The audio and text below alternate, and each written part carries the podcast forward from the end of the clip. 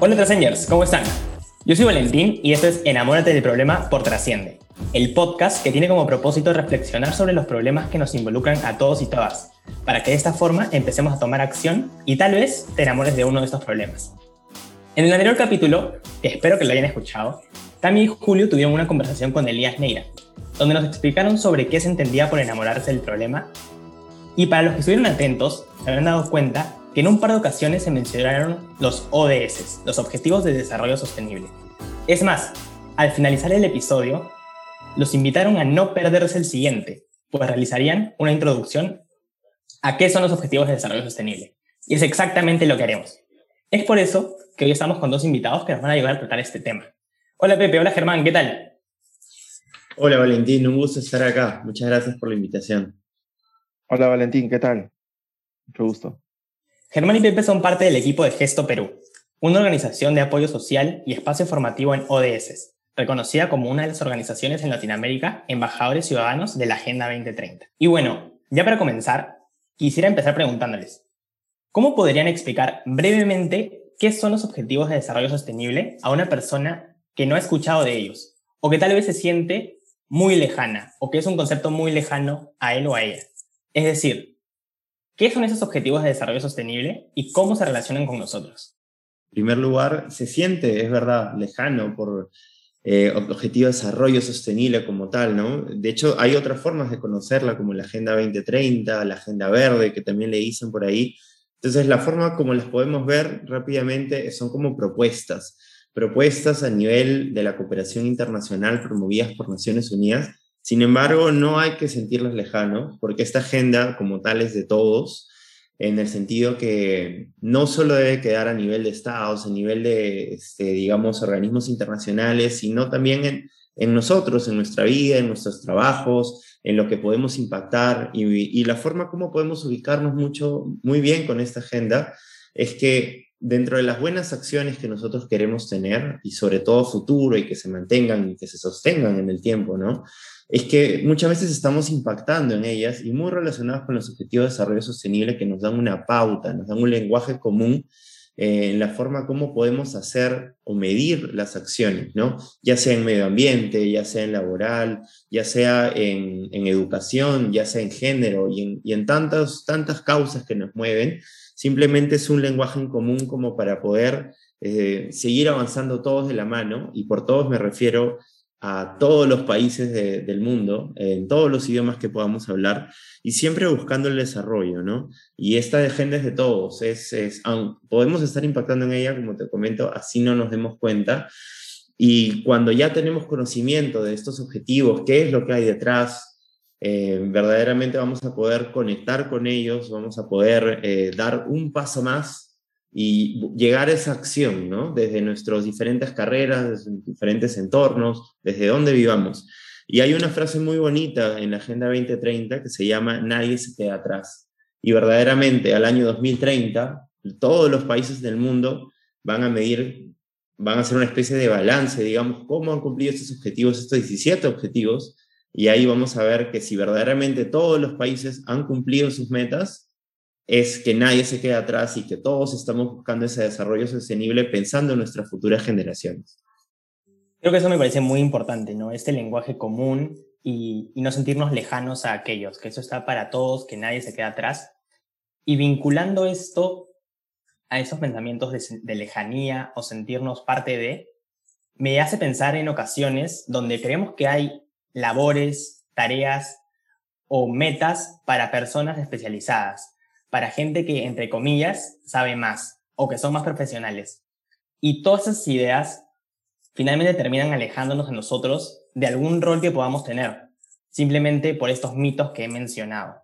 Entonces, ¿qué puedo hacer yo en día desde mi posición como joven, desde las escuelas, como estudiante, para poder cumplir estos objetivos de desarrollo sostenible? Efectivamente, como decía Germán, una de las consignas de, la Agenda 2030 es no dejar a nadie atrás. Y partimos también de la, del punto que cualquier tipo de contribución a los ODS es, valorable, ¿no? Así pensemos que desde nuestra posición no podamos hacer muy, mucho, no podamos generar un cambio, todo esto suma y puede lograr un, un gran aporte a la sociedad, ¿no?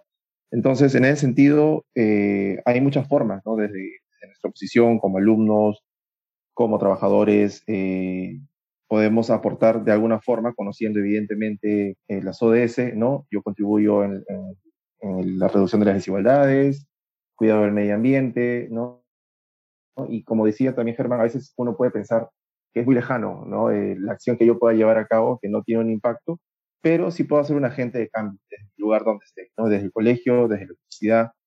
Eh, una herramienta eh, muy valiosa para esto es el voluntariado, ¿no? Lo hemos visto eh, en varias ocasiones. En el Perú cada vez hay más espacios donde se puede generar voluntariado con el fin de concientizar primero a la gente, ¿no? Dar a conocer lo que qué significa la, la Agenda 2030 y su aporte a la sociedad. Y sobre eso yo creo que podemos trabajar muchísimo, ¿no?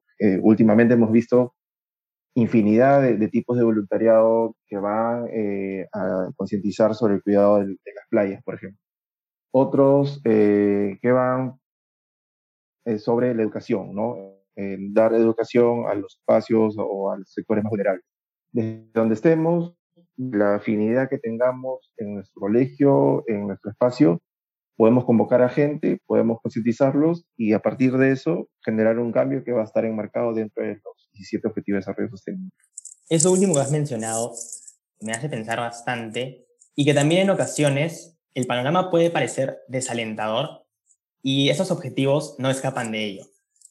Esos objetivos son parte de la Agenda 2030.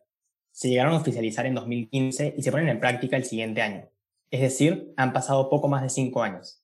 Entonces, habiendo pasado un tercio del plazo estimado para estos y que aún existen algunas dudas o desconocimientos, ¿cómo podemos nosotros darle la vuelta a eso?